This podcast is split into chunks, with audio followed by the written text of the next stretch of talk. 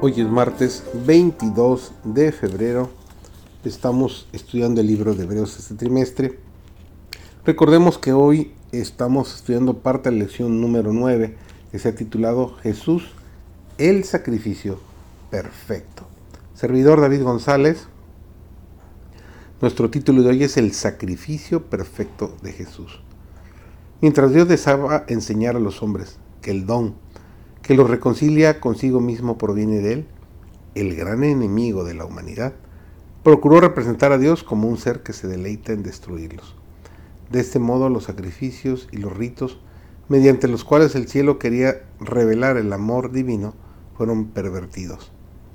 Con sus palabras y sus acciones durante su ministerio terrenal, el Mesías iba a revelar a la humanidad la gloria de Dios el Padre.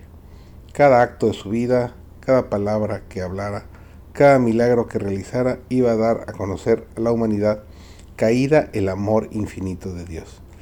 Mediante los patriarcas y los profetas, así como mediante las figuras y los símbolos, Dios hablaba al mundo del advenimiento de quien lo libertaría del pecado.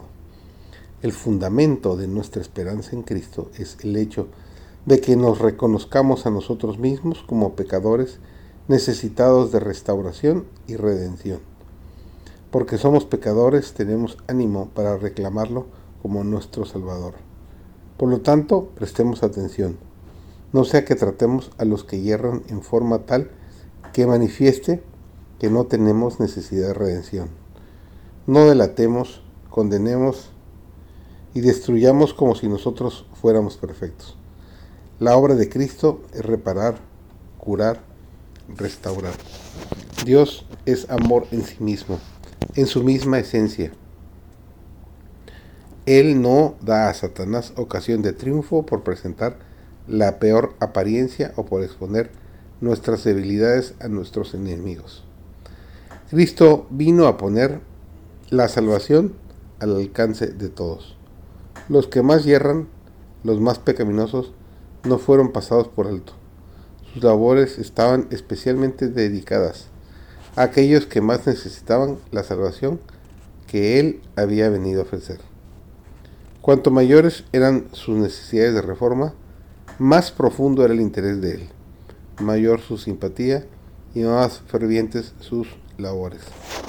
Su gran corazón, lleno de amor, se conmovió hasta sus profundidades en favor de aquellos cuya condición era más desesperada, de aquellos que más necesitaban su gracia transformadora. No hay descanso para el cristiano vivo antes de llegar al mundo eterno. El obedecer a los mandamientos de Dios es hacer lo recto y solo lo recto. Tal es la virilidad cristiana. Pero muchos necesitan aprender frecuentes lecciones de la vida de Cristo, que es el autor y consumador de nuestra fe.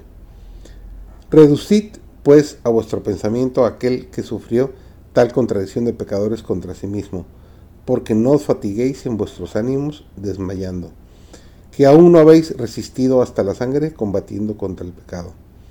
Debemos crecer en la gracia cristiana, manifestando mansedumbre bajo la provocación y apartándoos de la bajeza terrenal dais evidencia de que el Salvador mora en vosotros, y cada uno de vuestros pensamientos, palabras y actos atraerá a los hombres a Jesús más bien que a vosotros mismos. Hay mucho trabajo que hacer y poco tiempo en qué hacerlo. Sea pues la obra de vuestra vida inspirar en todos los pensamientos de que tienen que trabajar para Cristo. Donde quiera que haya deberes que cumplir, que otros no entienden porque no desean ver la obra de su vida, aceptarlos y hacerlos. La norma de la moralidad no es bastante elevada entre el pueblo de Dios.